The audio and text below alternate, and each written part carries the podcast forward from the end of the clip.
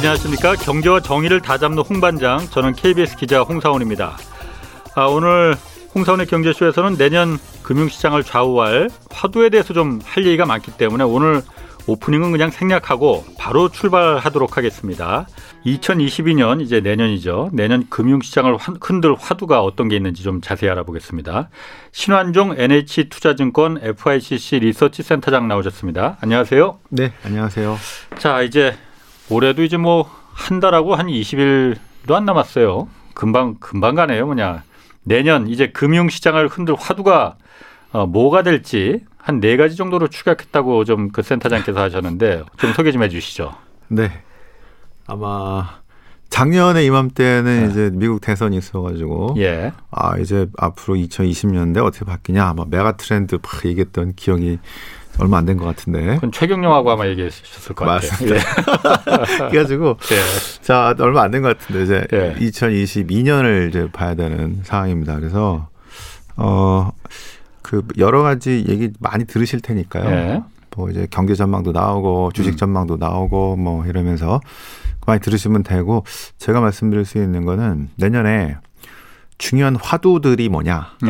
예. 예. 왜냐하면 이제 처음에 우리가 예측을 이렇게 한다면은 그런 화두가 이제 변수가 되면서 그에 따라서 막 바뀌거든요. 그렇죠. 예. 그래서 내년에 중요하게 많은 중요하게 예. 보아야 되는 이런 화두를 한 네 가지 생각을 해봤는데 큰 줄거리. 네. 음. 첫 번째는 역시 뭐니 뭐니 해도 내년에도 인플레이션이다. 음흠.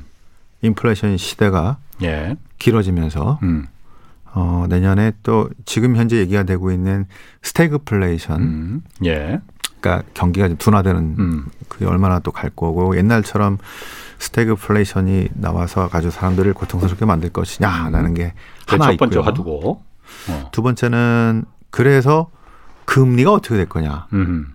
예, 아마 주식 시장에서도 금리가 중요하고요. 채권 예. 시장은 뭐 너무너무 중요하고 여러분들 실생활에서도 이제 대출 금리 또는 뭐 투자할 때 받을 수 있는 음. 금리 때문에 금리가 상당히 중요해질 건데 이게 오르고 있는 상황이어서 예. 상당히 예민해질 것 같습니다. 그래서 예, 예. 금리 인상 시점은 음. 또는 시장 금리는 어떻게 될 것인가 음. 이런 게 두 번째로 중요할 것 같고요. 예. 세 번째는 그 코로나 19 이후에 보니까 어, 소득과 자산의 그 이 양극화 극심해졌죠. 너무 더 아. 심해졌어요. 아. 그러니까 하나도 지금 바뀐 게 없고 예. 오히려 이제 집에만 갇혀 있다가 나와 보니까 예. 그 이게 심각해진 거를 느끼는 이런 문제들 때문에 예. 어 그런 문제를 해결하기 위해서 각 국가에서 예. 어떤 식의 정책들이 나올 거냐는 건데 음. 여기 예. 중요한 화두가 아마 파퓰리즘이 될 것 같다. 생각합니다. 예. 내년에 아마 음. 선거들이 많아가지고 우리나라도 있고 우리도 있지만 네. 전 세계적으로 많이 있습니다. 예. 그래서 이 문제를 해결하기 위해서라도 막 공약들을 막 쏟아낼 텐데요. 네. 그래서 파퓰리즘이 내년에 중요한 화두가 될 것 같다. 예. 이세 번째고 음. 일단 또 말씀드리겠습니다. 네 번째는 어 저희들이 늘 집중해서 보고 있는 지정학 문제인데요. 음. 내년은 내년은 진짜 지정학의 시대가 될 것 같다. 예. 리스크가 음. 상당히 커질 것 같고요. 미중 갈등이 내년에 진짜 본격적으로 더 올해보다 더 심해지면서 예. 그다음에 이거는 global value chain의 변화로 연결되면 연결되는 어떤 시작이 되지 않을까. 크게 한 네 가지 정도를 좀씩 얘기를 해보려고 알겠습니다. 합니다. 첫 번째 그러면 아까 인플레이션 말씀하셨거든요. 네네. 인플레이션 얘기부터 한번 해보죠. 그 네. 인플레이션이 왜 음. 화두가 지금 막 인플레이션이 들어선 거죠. 일단은. 어, 그렇죠. 올해 어. 한 초반부터 한 2분기 정도부터 네. 1분기 말 2분기 때부터 시장 금리 급등하고 음. 인플레이션이 그때 가파르게 오르기 시작해 가지고 예. 아직도 정점을 향해 가고 있죠. 지금 뭐 10월 미국의 CPI가 거의 6.2% 그러니까 그다음에 6%를 넘었어요. 넘었어요. 어. 2, 30년 동안 보지 못했던 그런 인플레이션이 CPI라는 건 소비자 물가 상승률이고 네, 그렇습니다. 미국의 소비자 물가 예. 지수가 음. 그다음에 그 중에서 이제 핵심이라고 하는 식료품과 에너지가 변동성이 크기 때문에 그거를 예. 뺀 것도 거의 4.6% 정도니까 음. 상당히 많이 나왔죠. 예. 높게 나왔죠. 예. 그래서 이게 연준의 생각, 파월의 파월 의장의 얘기가 매일 일시적이다, 일시적이다 얘기했는데 파월의 일시적은 한 1, 2년 가는 게 일시적인가 보더라고요. 그 말이 그래서 아무도 지금은 네. 잘안 믿죠. 네, 네. 그리고 자넷 옐렌 의장 조 저 재무장관조차도 처음에 이 시작하다가 요즘엔 좀 아닌 것 같다 뭐 이런 얘기도 나오면서 예. 음. 연준과 재무 저 재무장관조차도 이게 이 시작이 아니라 좀 더 길어질 것 같다. 음. 자 이런 얘기를 지금 하고 있는 상황이기 때문에 네. 어 이분들이 이제 전 세계에서 똑똑한 사람들 모아놓은 게 실은 페드고 이제 미국의 정부일 텐데 그렇죠. 이분들이 뭘 놓쳤을까? 아. 생각해 보면 어그 단기적으로 저희가 이제 분석할 때는 어 그러니까 올해 내년 이렇게 분석할 때는 작년 대비 이렇게 분석을 하거든요. 예. 그래서 음. 기저 효과를 봅니다. 그렇지. 예. 작년에 아주 작살 났으니까 작년보다는 예. 높을 거 아니에요. 그래서 예. 올해는 전반적으로 기저 효과가 깔려 있기 때문에 음. 잘 나올 수밖에 없습니다. 음. 예. 그죠? 작년 너무 너무 안 좋았기 때문에 예, 예. 유가 마이너스까지 간 거가 작년이었죠. 그죠? 작년이었나? 작년이었습니다. 그렇죠. 어, 어, 어, 예. 그러니까 그때 비하면 지금 뭐 60, 70불 뭐 이거는 그럼 엄청 말도 안 되게 올라간 거죠. 자, 어. 그런 것에다가 조금씩 코로나로부터 좀 자, 조금씩 완화되고 하니까 그동안 못했던 소비가 뭐 보복 소비가 막 나오기 예, 시작했던 예. 게 올해고 예, 예. 갑자기 소비가 쏠리다 보니까 병목이 생겨가지고 음. 준비가 안 된 상황에서 네. 이런 것들이 쏟아져 나왔던 게 올해여서 예. 아, 이 정도면은 그 잠깐 이랬다가 어 이제 어 이게 수요가 많은 걸 보면은 또 뭐 만들게 만들지 않겠습니까 예, 현상이 예. 이런 것들이 천천히 좋아질 거라고 누구든 다 그렇게 생각할 수 있었고 네. 연준도 그렇게 생각을 했었는데 여기 주요 변수로 나온 것들이 실은 공급망의 병목이 음. 예상 외로 상당히 컸던 것들인데요. 예. 여기에는 그 그동안 코로나 때 문제가 너무 큰 문제가 터져서 음. 재정 정책, 통화 정책 통해 가지고 돈을 집중적으로 음. 일시적으로 집어넣기 때문에 이게 일시적으로 반영될 거다 하는 것 플러스 예. 각국 정부가 어 이제 코로나 19 이후에 아 이제는 탈탄소화로 기후 변화에 적극적으로 대응하기 위해서 자 이렇게 하게 되면서 무리한 탈탄소화 정책을 하다 보니까 석탄으로 만드는 이런 것들을 올스톱 시키거나 예. 이런 것들이 가미가 되면서 공급망 병목 현상이 되게 심해진 예. 이런 예. 것들을 실은 예상을 못했고요. 예. 예상보다 더 커진 것들이겠죠. 예. 자 그리고 코로나 전에서는 우리가 아주 싼 데다가 공장을 이전하고 싼 노동력을 가서 그쪽에서 갖고 오게 했는데 이게 이렇게 지금 보다 보니까 분명히 물건을 갖고 와야 되는데 다 문제가 없는데 저기서 문제가 생겨가지고 병목이 딱 걸려가지고 못 온단 말입니다. 근데 예. 음. 요게 되게 필수적인 물건이에요. 음. 그런데 별거 다닌 글로벌 체인망에서 한 군데 딱 막혀가지고 뭐 요즘 요소수도 그것도 뭐 마찬가지. 마찬가지고. 그러면 이제 생각이 바뀌겠죠. 야 이게 우리가 그동안 40년 동안 너무 편하게 예. 진짜 별 문제 없이 이게 아니고 이제 앞으로는 여러 가지 이슈들 때문에 지정학 문제든 아니면 뭐 다른 문제든 음. 한 나라가 뭐 마음은 그렇지 않지만 문제가 생겨서 그러면은 요 제품을 그냥 국내에다가 이제는 네. 그럼 이제 비싸게 예.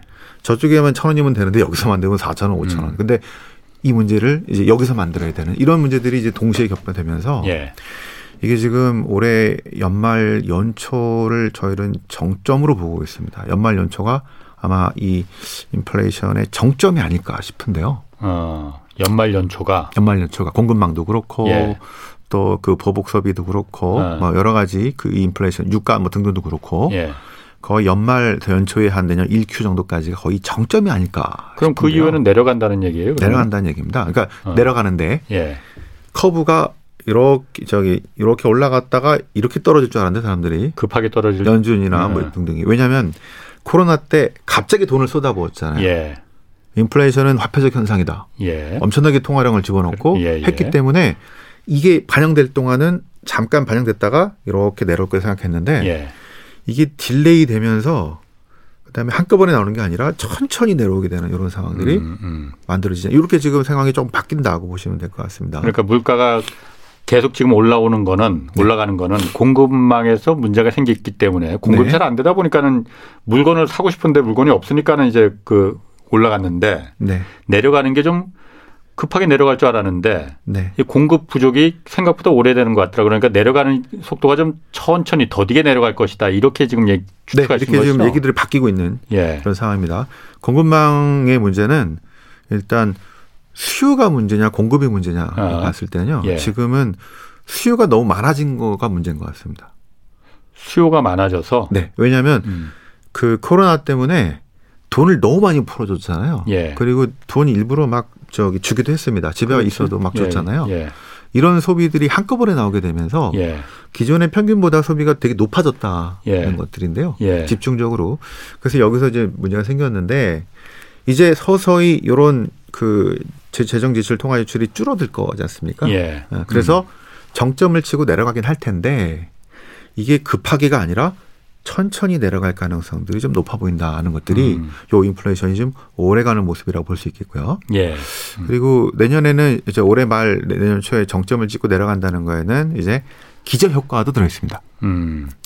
그러니까 올해 1, 1분기 말부터 해서 막 물가 급등하면서 그 이제 금리가 급등했던 기억이 나시죠? 그렇죠. 예, 예. 왜냐하면 작년에 1분기 그때가 유가가 마이너스라고 해가지고 아, 아. 뭐 대부분의 지표들 물가 지표들이 거의 엄청나게 안 좋았기 때문에 예. 기저 효과였던 올해 1분기, 2분기는 엄청나게 높을 수밖에 음, 없습니다. 네네. 네. 내년 1, 1, 2분기 어떨까요? 당연히 그 역기저가 없으니까 역기저가 아, 나와서 예, 예. 올해 높았으니까 거기서 올라간다 하더라도 이게 예. 올해보다는 덜 할 거라는 예, 겁니다. 예. 그래서 음. 올해 말 연초가 어느 정도 음. 정점을 치고 가는데 어떤 사람들은 아직도 이렇게 내려갈 거다 보는 사람도 있고요. 급하게 내려 급하게 내려갔다 보는 예. 사람이 이제 연준가 뭐 이런 분들은 아직도 그 얘기를 하고 있어서 자꾸 일시적이라는 말을 예. 안 버리려고 하는 것 같은데 예. 저희들 보기에는 이게 일시적이 아니고 조금 더 길어지는 모습이 나올 것 같은데요. 예. 이거는 기대 인플레이션이라는 것들 음. 때문입니다. 왜냐하면 음. 사람들의 기대가 그렇죠. 음. 마이너스 될 때는 아유 마이너스 이 길어지나 보다 이렇게 예. 생각을 하고요. 일본이 대표적이죠. 예. 한번 디플레이션 빠지니까 30년 동안 계속 갔어요. 아이고 이거 뭐 예. 예. 그뭐 얼마 되겠어. 그래서 예. 기대가 별로 없는 거고요. 음. 근데 이렇게 높아지면은 야 이거 잘하면은 계속 되겠구나. 예. 근데 지금 일시적 이 시작했는데 또 계속 길어지지 않습니까? 그러니까 자꾸 이런 것들을 이연시키면서 높은 기대 인플레이션 수준이 지난 10년하고 다른 식으로 이렇게 올라가는 정도에서 좀 오랫동안 유지하지 않을까 싶어서 음. 일단 내년에 음 인플레이션은 어, 내년 한 중반 이후 잘하면 하반기까지도 계속될 수 있는데 정점은 치고 내려가는 인플레이션이지만 높은 인플레이션이 어느 정도 높은 인플레이션이 계속 좀 된다 이렇게 보시는 게 좋을 것 같다 생각됩니다. 올해 말 내년 초 1분기에서 그 정점이라면은 어, 지금 그러니까 지난달 미국 소비자 물가가 10, 아, 6.2% 올라갔어요. 네. 그럼 어느 정도까지 좀 그 정점이라는 건 어느 정도? 그가 지금 그 이미 지금 보통 예측치를 넘어섰기 때문에 네. 아, 이 얼마까지 갈까요? 이게 그 아니, 왜냐하면 제가 이걸 왜 물어보냐면은 네. 얼마 전에 그 트위터 CEO 그그 제 이름은 팀 무슨 부분이 있어요. 이분이 미국이 네. 하이퍼 인플레이션 네. 올 가능성이 있다고 뭐 그분이 경제에 대해서 어느 네. 정도 그 insight가 있는지는 모르겠으나 네. 그 얘기를 했기 때문에 네. 아니 설마 하이퍼 인플레이션이라는 게 갑자기 뭐 빵 한 조각이 어느 순간 화폐 가치가 뭐 몇백 배 뭐 이렇게 그 뛴다는 거잖아요. 음. 내려간다는 거잖아요. 네. 그런 가능성도 정말 있긴 있는 거예요. 아, 그거는 거의 가능성이 없고요. 아. 네. 그러면 한몇 그 퍼센트 정도 지금 6% 6.2%도 음, 아, 높은 건데요. 높은 거죠. 어, 글쎄요. 일단 10%를 넘어가지는 않을 것 같고요. 예. 글쎄요, 뭐, 정점을 치게 되면 7%까지 갈까? 음. 근데 아마 지금과 뭐 7%뭐 이 정도 사이에서 예. 이 정도나 뭐 약간 넘어갈 수도 있겠지만 그 정도에서 거의 정점을 찍고 내려오는 상황이 네. 되지 않을까 네. 이렇게 예상합니다. 그 하이퍼 인플레이션은 어 최소한 연 한 그 세 자리 숫자가 나와야 되고요. 100% 아, 뭐 이런 거. 그러니까 어떤 나라는 3,000% 만만 프로 가는 그런 게 이제 hyper고요. 예, 예. 어, 한번 20%뭐 이 정도를 우리가 hyper라 부르진 않고 그냥 음. 높은 인플레이션. 그렇군요. 그러니까 인플레이션 높다 이렇게 얘기를 네. 하죠. 네. 자, 그러면 그 일각에서는 뭐 그 물가 상승률이 뭐 6% 7% 이렇게 간다 하더라도 어느 정도 성장이 좀 뒷받침돼 주면은 음. 뭐 견딜 수 있는데 뭐 견딜 수 있다기보다는 그렇게 고통스럽진 않은데 1970년대가 아, 어쨌든 그, 그 성장도 뒷받침이 안 되는 저성장에 물가만 계속 높아지는 그런 스태그플레이션 이 얘기를 자꾸 한단 말이에요. 내년에 네. 스태그플레이션 나올 가능성 높다. 뭐 중국은 이미 스태그플레이션에 들어갔다 이렇게 분석하는 분들도 있고 센터장님은 어떻게 보십니까? 어, 스태그플레이션 상황, 70년대 같은 스태그플레이션은 그, 그러니까 똑같은 상황은 그 아닐 거라고 생각하고 있겠고요. 그때는 예. 아마 물가가 거의 15%까지 막 가고, 예. 물가 상승률이 경제는 거의 뭐 엄청나게 바닥을 치고 이렇게 됐는데, 예. 지금은 어, 기대했던 경제 성장률이 좀 둔화되면서 예. 약간 스태그플레이션 국면이라고 얘기를 하죠. 경제 막 음. 좋은 게 아니라 가다가 정체되는. 예. 그래서 음. 저희가 이제 특히 2분기 중, 한 중반부터 3분기, 4분기 지금 현재 경제 성장이 조금 처졌는데 일단 OECD 선행 지수가 저희들이 이제 앞으로 예측하는데 되게 도움이 되는 거라서 예. 많이 보는데요. OECD 선행 지수 미국 쪽이 9월, 10월쯤에 정점 치고 약간 완전 둔화되거나 약간 빠지거나 좀 이런 모습인데요. 그러면은 요 뒤로 이렇게 좀 내려가게 돼 있습니다. 예. 근데 왜 내려갔냐? 일단 병목 현상, 병목 문제가 좀 컸고요. 음. 그래서 원래 사이클대로라면은 이렇게 정점을 한 연말쯤에 치고 내려가야 되는데 그 이 병목 문제라든가 이런 소비 지연들 때문에 좀 delay가 됐다라고 생각해서 음. 요 경기 고점은 내년 어떤 상반기 아, 예. 좀 되지 않을까 싶고 자 그렇게 되면은 후반에 약간 둔화됩니다. 음. 더 떨어집니다. 예, 예. 물가는 덜 떨어지는데 경기가 조금 둔화되는 상황. 그래서 예. 이제 스태그플레이션 국면 막 이렇게 음. 얘기를 하죠. 그러니까 스태그플레이션에 빠졌다라기보다는 스태그플레이션의 국면. 그러니까 물가는 높은데 경기가 예상만큼 잘 안 나오는 상황. 예상만큼. 네. 음. 그런데 그런, 그 이미 잠재 성장률보다는 높은 상황 성장이 나오고요. 예. 내년까지는. 예. 중국도 내년에 뭐 한 4.5% 그렇게 나오는데 옛날에 비하면 낮으니까. 물론 그렇지. 예. 어 물가는 높은데 예. 이거는 왜 이렇게 해서 자꾸 얘기를 음. 하시는 건데 70년대 같은 상황은 아니라고 보는 게 이제 또 뒤에도 말씀드리겠습니다만 알겠습니다. 그때랑 다른 점이 상당히 너무 많습니다. 예. 그두 번째 화두가 지금 그 어쨌든 첫 번째 화두는 인플레이션이었고 두 번째 화두 내년을 음. 그 가름질 두 번째 음. 화두가 금리라고 하셨잖아요. 네네. 지금 금리 관심 있는 분들 우리나라 그, 그 한국 분들 중에서도 지금 금리 굉장히 관심 많고 음, 지금 그럼요. 아, 미국 내년 이제 테이퍼링 끝나면은 금리 바로 인상할 수도 있다. 여름에 올릴 수도 있고 겨울에 올릴 수도 있고 내후년에 올릴 수도 있다. 뭐 얘기 있어요. 네. 금리 전망은 어떻습니까? 금리 전망이 지금 거의 주간마다 사람들이 막 바뀌어가지고요. 아. 이거는 진짜 요즘은 야 네. 이거는 자, 저 어렵습니다. 왜냐하면 네. 그 저기 지지난 지, 지난주에 그어 예상 외로 그 저 테이퍼링과 금리 인상이 좀 멀어질 것 같아서 금리가 급락했고요. 예, 예. 그다음에 아 이번 주는 그 CPI 6.2% 나오면서 빨라질 수도 있겠구나 음. 또 급등했고요. 예. 이 계속 반복될 겁니다. 그러니까 시장 금리가 급 네, 시장 금리가요. 이거죠. 네. 예. 그 연준과 뭐 저 영단은행이나 일본과 뭐 저 유럽 중앙은행 같으면 그 통화 정책으로 쓸 수 있는 게 우리나라나 신흥국은 금리밖에 없지만 네. 양적 완화를 했기 때문에 양적 완화의 흡수라는 예. 테이퍼링 절차가 음, 음. 이제 금리를 오르기 전에 있는 거겠죠. 예. 그래서 네. 이제 그거를 뭐 1년 또는 한번 8개월 동안 하겠다. 뭐 이렇게 예. 된 거고. 그래서 이런 경우가 지난 한 8, 9년 전에 있었던 예. 케이스가 있기 때문에 그거를 토대로 우리가 볼 수밖에 없는데 네네. 그때 테이퍼링을 하고 나서 1년 있다가 금리 인상을 시작했어요. 예, 예. 네. 그래서 요번에 뭐 1년 뒤에 한다는 건 아니고 그때부터 좀 빨라질 수 음. 있는데 바로 하기에는 부담이 좀 될 수 있다는 겁니다. 예. 그래서 어, 지금 이제 CPI 그 소비자 물가 소비자 물가 지수가 이게 중요한데 예. 아까 제가 말씀드린 대로 그, 저 연말에 정점을 찍고 연말 연시 정점을 찍고 이렇게 빵 내려가면은 쭉 내려가면은 굳이 빨리 올릴 그렇지. 필요는 없겠죠. 예, 근데 이제 예. 이게 높은 수준에서 상당히 오랫동안 유지되면은 요게 고통스럽거든요. 음. 네, 국민들을 상당히 고통스럽게 만듭니다. 예. 예. 저들이 이제 고통 지수라는 게 있어요. 아. 미저리 인덱스입니다. 아. 그런 것도 실제로 있긴 있어요? 뭐랑 아. 뭘까요? 고통 지수 미저리입니다. 두 가지입니다. 일단 물가가 고통스럽고 물가 또 어, 임금이 안 오르고 고용이 안 되면은 뭐 그것도 고통스러울 거고. 실업률. 어, 실업률. 그죠. 어. 네, 이두 가지입니다. 예. 그러니까 회사 못 다니고 예. 물가만 오르면 예. 그죠. 그런데 이제 지금은 실업률이 점점 점점 낮아지고 있는 이런 상황이니까 예. 나쁘지 않은데 예. 물가가 이게 좀 빠르게 오르게 되면 예.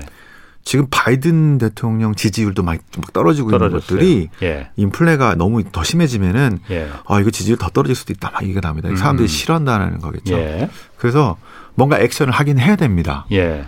네, 테이퍼링을 이제 쭉 해서 이제 예. 효과들을 이제 볼 거고요. 예.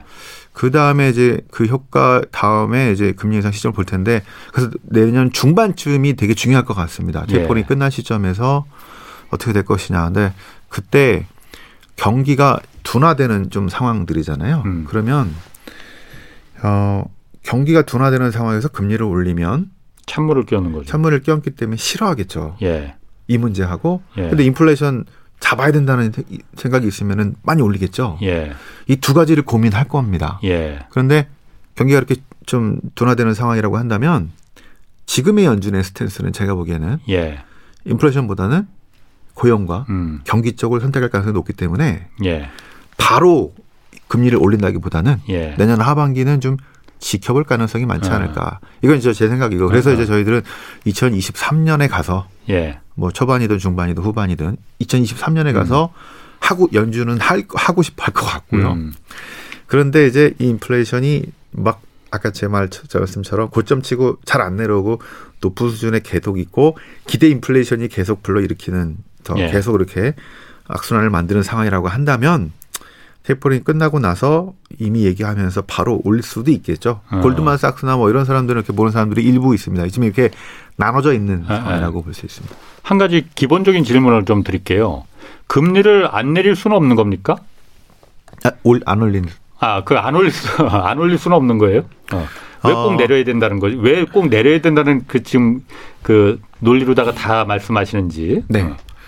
그, 어, 이렇게 인플레이션을 만드는. 예. 그래서 그 밀턴 프리드만이 제일 많이 얘기했던 게 이제 그 인플레이션은 화폐적인 현상이다. 예. 그러니까 통화량이 증가하니까. 증가하면서 물가를 도처에서 이렇게 불러 올렸기 때문에 예. 제일 좋은 거는 통화량을 줄이는 예. 것들입니다. 거기서 양적 안으로 풀렸던 저거를 이제는 더 느리지 않도록 일단은 음. 그거를 멈춰야 되고요. 음. 두 번째는 금리를 올리면서 서서히 유동성을 흡수하는 것들이 예.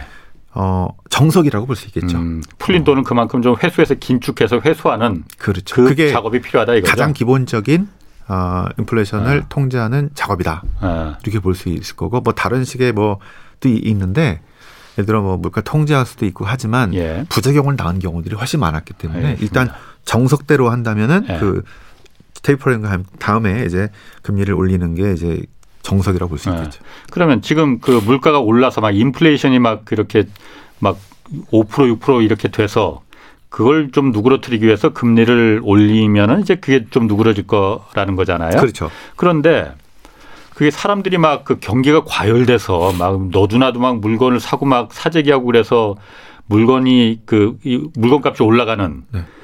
그렇다면 모르지만은 지금은 그거는 아니라는 거잖아요. 그러니까 네네. 공급망이 좀 부족해서 자동차 네. 반도체가 지금 조달을 못 만들지를 못하니까 또 석유가 그 제대로 이제 공급이 안 되니까 음. 그래서 공급망에서 문제가 돼서 물가가 올라가는 건데 이거는 금리를 올린다고 해결이 되는 겁니까?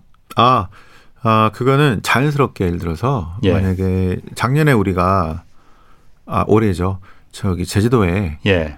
사람들이 갑자기 수요가 몰리다 보니까 렌터카 가격이 폭등했잖아요. 아. 그러면은 내년에 어떻게 될까요?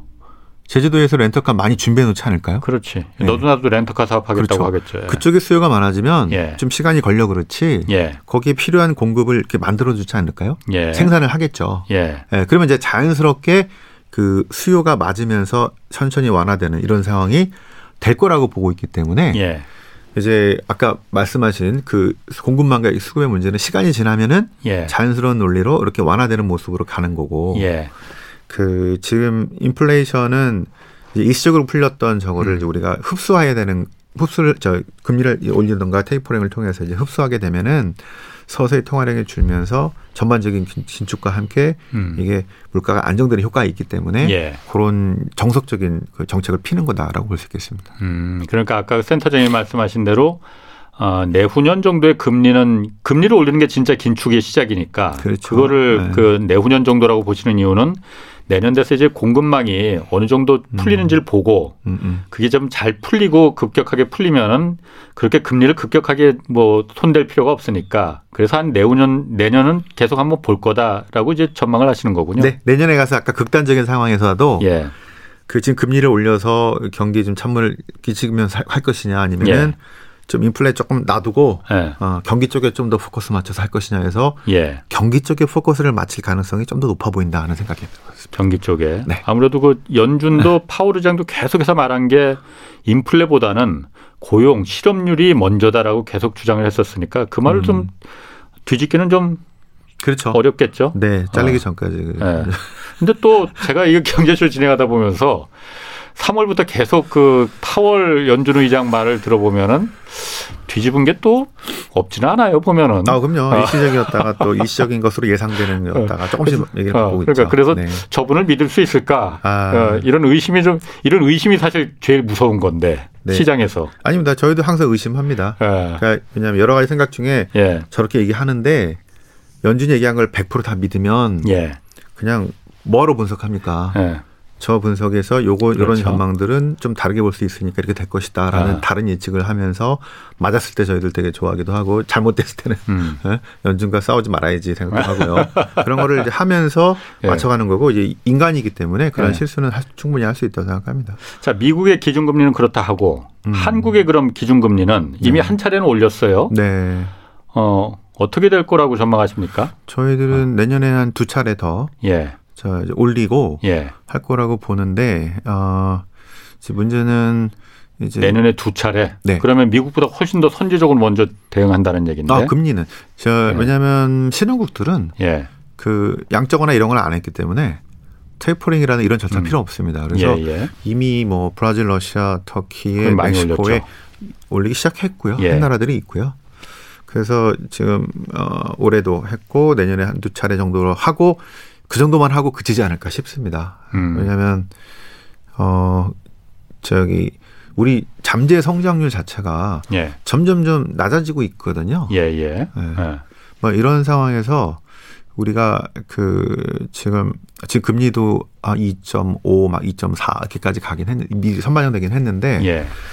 어 저들 보기에는 이게 그렇게까지 금리를 어 금리가 올라갈 상황이 아니라고 판단하고 있기 때문에 음. 어 그래서 저기 잠재 성장률을 넘어서는 예. 10년물이 막 2.4, 2.5는 상당히 좀 오버슈팅이다라는 생각을 음. 했었고, 근데 여기에 또 감안되는 게, 음, 내년에 이제 대선을 앞두고, 예. 그 여러 가지 지금 공약들이 나오는데, 거기 필요한 재원을 채권 시장에서 조달을 하게 된다면, 음, 국채를 관해서. 예. 그러면 이게 수급이 안 맞아서 금리가 또 튈 수는 있거든요. 예. 네. 예, 예. 그런 것들 때문에 실은 내년 대선 이후에 그 이제 정책들이 어떻게 나올 까냐는 거를 보고 음. 아마 그런 결정들을 금리도 얼마나 어떻게 올릴 거냐 이런 것들을 우리는 결정하지 않을까 싶습니다. 음. 네. 자연스럽게 그럼 어쨌든 그 세 번째 그 화두로 이제 넘어갈 수 넘어갔어요. 음. 지금 내년에 우리도 이제 대선이 큰 선거가 있고 음. 다른 나라도 이제 뭐 선, 미국도 이제 중간 선거 있고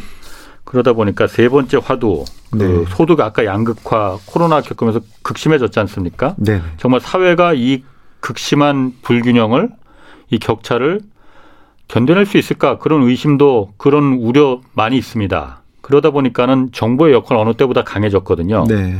자, 세 번째 화두 한번 좀 풀어 주시죠. 그 뭐 지금 전 세계가 다 코로나 19 이후에 겪는 문제가 이 양극화 문제인데요. 예. 어, 일단 미국만 보더라도 그 상위 한 10%가 아마 엄청난 자산을 다 보유하고 있는 그 가장 높은 저 시점들이 대공황 직전이었어요. 음, 1929년 네. 뭐 20년 네. 직전에. 그러니까 이 양극화가 네. 너무 심해졌을 때입니다. 예, 예. 그때 이제 문제가 터져서 예. 그 전까지는 실은 자유 방임주의였고 예. 뭐 돈을 벌든 말든 뭐 신경을 안 썼던 상황이라고 한다면 루즈벨트 때부터 이제 케인즈안 중심의 국가 중심으로 바뀌게 되면서 이 양극화를 해소하려고 예. 세금 엄청나게 때리고 그렇죠. 국가가 네. 이제 어떤 지출을 하면서 예. 국가 주도의 이런 성장들을 하면서 이 그 양극화가 상당히 줄어드는 시점이 가장 많이 갭이 줄어들었을 때가 그래서 1980년이었습니다. 예, 예. 예. 그리고 그때부터 다시 늘어나기 시작하죠. 그렇죠. 이거는 음. 신자유주의 정책과 같이 간 겁니다. 그러니까 이게 예. 양극화는 경제 철학 예. 이게 지금 정치 철학이긴 한데요. 예. 이거랑 거의 같이 갑니다. 그러니까 이게 지금 40년 동안 너무 많은 문제를 낳기 때문에 예. 이대로 가면 안 된다는 문제가 피어나와서 예. 코로나19 이후에는 다시 국가 힘이 엄청나게 세지는 상황으로 가잖아요. 예. 그래서 주로 이제 진보 정권 쪽이 특히 미국 도 지금 민주당으로 바뀌면서 예. 아, 새로 이제 정권을 담당하게 된 민주당 정권의 중요한 화두가 예. 미국의 단합을 위해서라도 이 문제를 해결하지 않으면 안 된다. 음. 음. 예. 근데 바이든 정부도 지금 계속해서 어쨌든 소득 재분배, 빈부 격차 네. 해소를 화두를 모토로 삼고 맞습니다. 있어요. 그래서 이제 이런 흐름 흐름이 어, 이 경제 철학의 변화와 함께 나오는 거는 뭐 어쩔 수 없다 이렇게 보고 있고요. 예. 그 가운데서 각국이 여러 가지 다른 액션들을 이제 하겠죠. 음. 예. 그 중에 한, 그 중에 이제 제일 큰 거는 아주 큰 정부가 등장해서 예. 어, 지난 40년간 다른 큰 정부가 등장해서 이제 여러 군데 재정을 지출하는 겁니다. 예. 뭐 인프라 투자도 하겠고 음. 사회복지도 뭐 하겠고 뭐 여러 가지 할 거고 예. 그다음에 이제 세금에 대해서 상당히 이제 논쟁이 많죠. 세금을 예. 많이 올려고 하는데 또 반대에 또 입장에서 막 싸우기도 하고 아. 심지어 유럽에서 지금 그 부유세를 막 많이 걷겠다 이런 얘기들이 독일을 중심으로 막 나오고 있는 것 같고요. 예. 아마 전 세계적으로 이게 이슈가 될 겁니다. 음. 근데 그와 함께 소득의 재분배 문제가 또 있는데요. 예를 들어서 플랫폼 기업들, 예, 예. 페이스북과 뭐 아마존 등등 있죠. 예. 그 사람들이 똑똑한 건 알겠고 예. 새로운 그 이제 첨단 비즈니스를 만든 건 알겠는데 예. 그 사람들이 그 마진을 거의 8, 90%다 가져가는 게 그게 맞는가라는 문제를 제기합니다. 예, 맞습니다. 그러니까 이게 그 민주당 내에서도 상당히 급진적인 파가 있고 예. 중도가 있고 뭐 있는데 바이든은 예. 중도나 이쪽이죠. 음. 근데 이제 뭐 샌더스나 이쪽 사람들이 요구하는 워렌이라든가 이런 얘기, 예. 얘기하는 것들이 지금 상당히 힘을 받고 있는데요. 음. 그래서 어 요런 흐름들 때문에 예.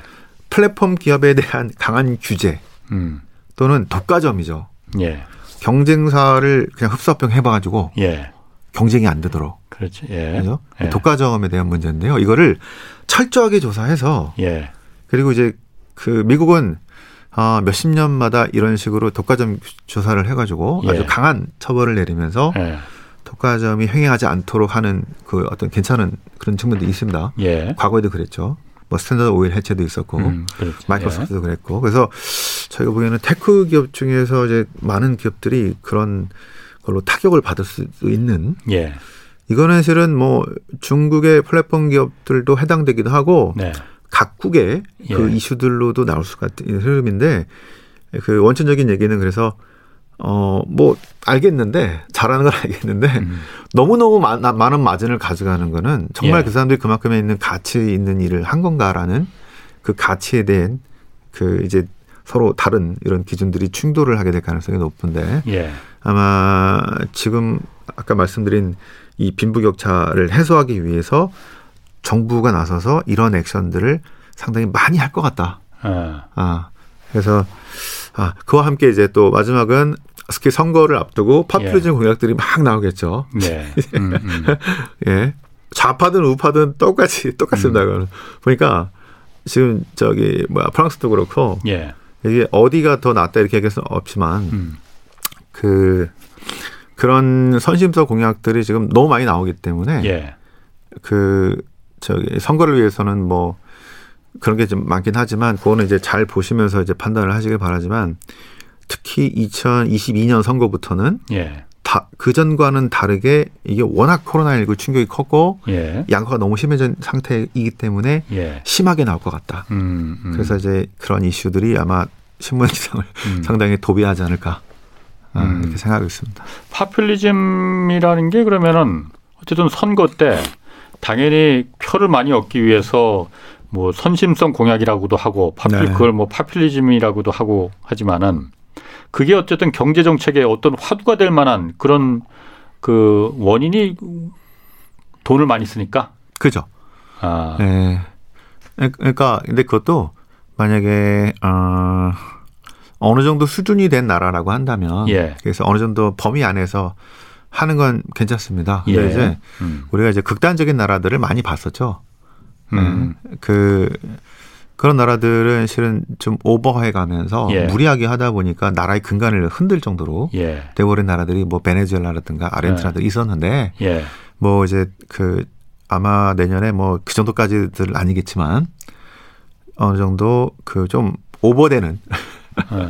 그리고 아마 실현이 어. 어려울 것 같은 것들도 막 얘기할 수 있는 예. 그런 것들이 나올 수 있기 때문에 어좀 그런 것들은 내년에 이제 음. 이 양극화와 더불어서 중요한 화두로 자, 작용을 할 것 같다고 그냥 판단하고 있습니다. 미국도 내년에 중간 선거 있잖아요. 그 네. 내년 11월이죠. 11월 8일 11월에. 정도입니다. 아, 바이든 인기가 지금 그렇게 좋지는 않잖아요. 맞습니다. 네. 아까 그 인플레이션 그 원인도 있다 뭐 있는 음. 것도 좀 있고. 그죠. 그러면 바이든 같은 경우도 지금 음.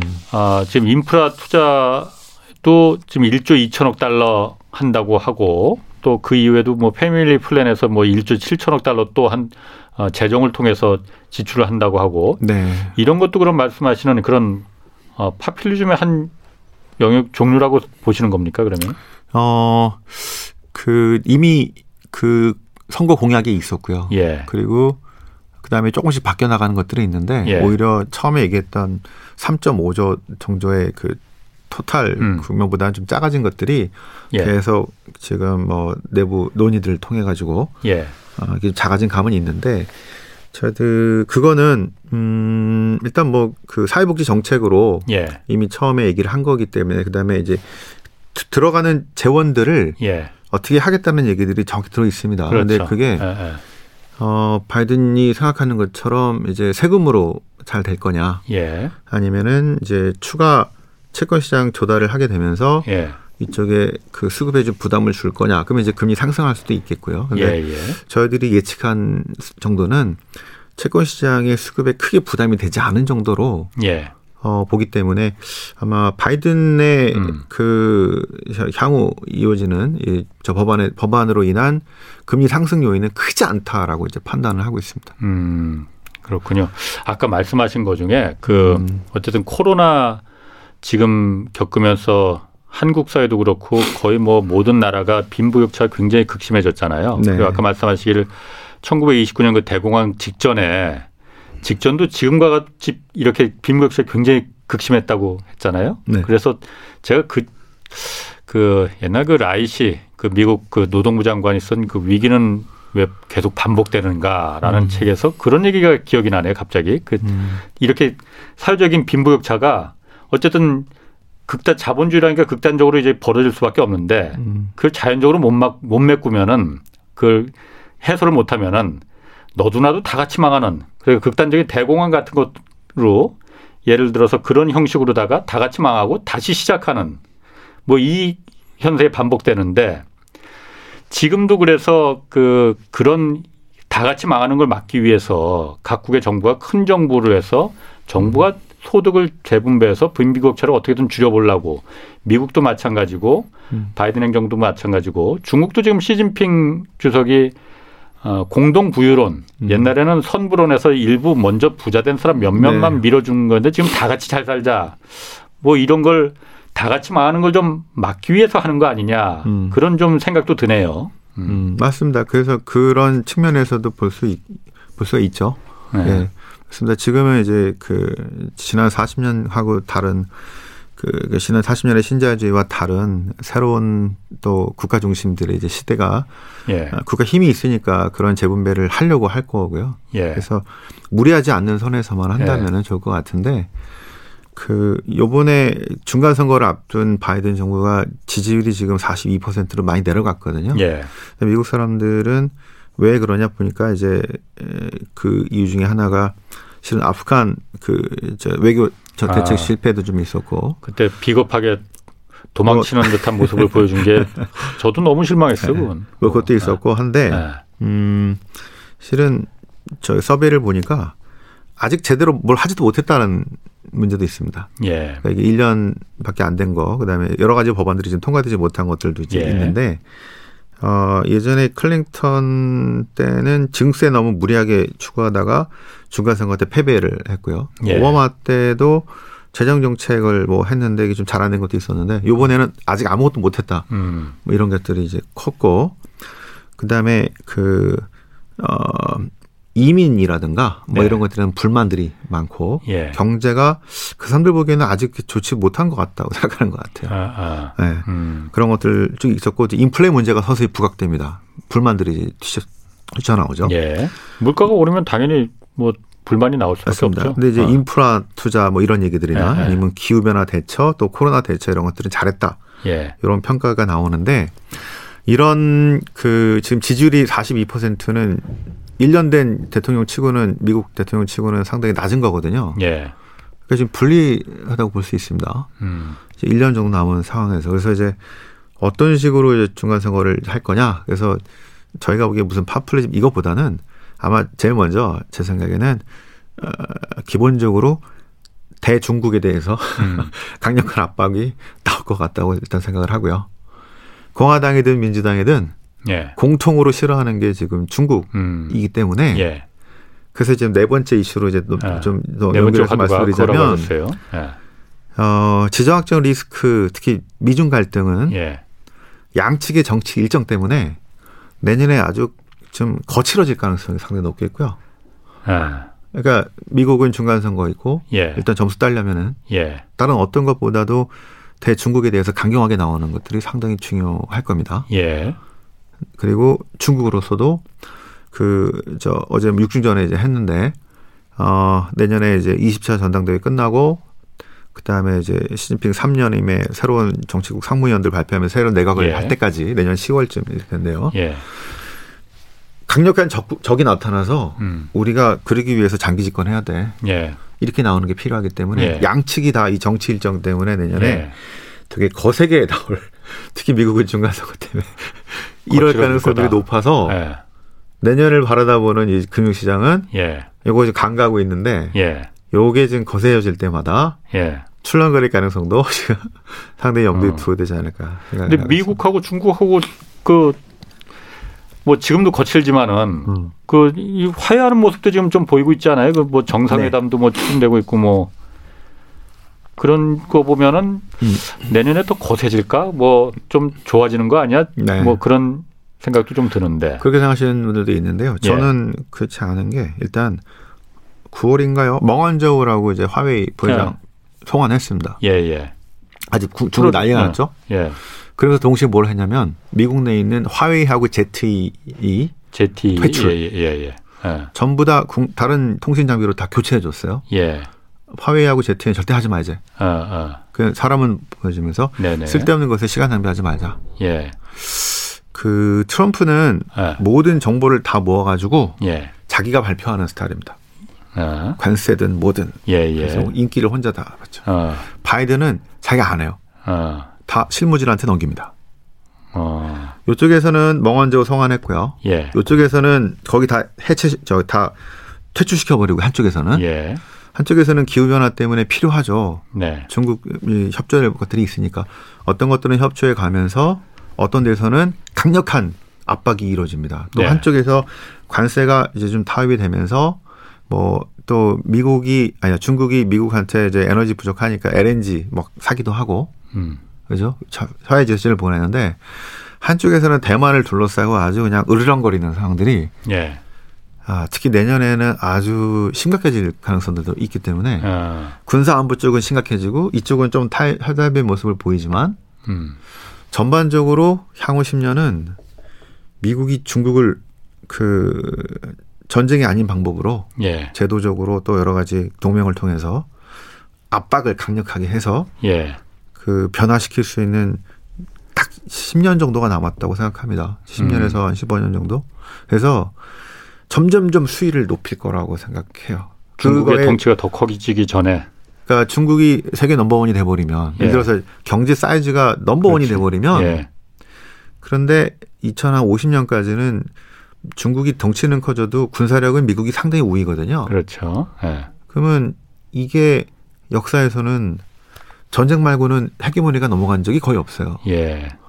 그럼 심각해지죠 문제가. 예. 지금은 경제력, 군사력이고 전부 다 미국이 압도하고 있는데 여기서 이런 제도적인 아니면 압박이라든가 뭐 등등을 통해서 변화시킬 수 있거나 누를 수 있다면 예. 음, 그게 마지막 기회. 지금이 마지막 기회라 이거죠. 예. 그래서 바이든의 중요한 화두는 국내적으로는 예. 지금은 그 소득의 그 양극화를 좀 어느 정도 완화시키는 거. 예. 대외적으로는 계속해서 미국이 헤게모니를 쥐고 갈 수 있도록 중국을 왕이 누르는 거. 예. 그런 기반을 만드는 거. 예. 그 기반을 혼자 하는 게 아니고 세부적인 전문가들이 다 파트에서 다 하고 있기 때문에 예.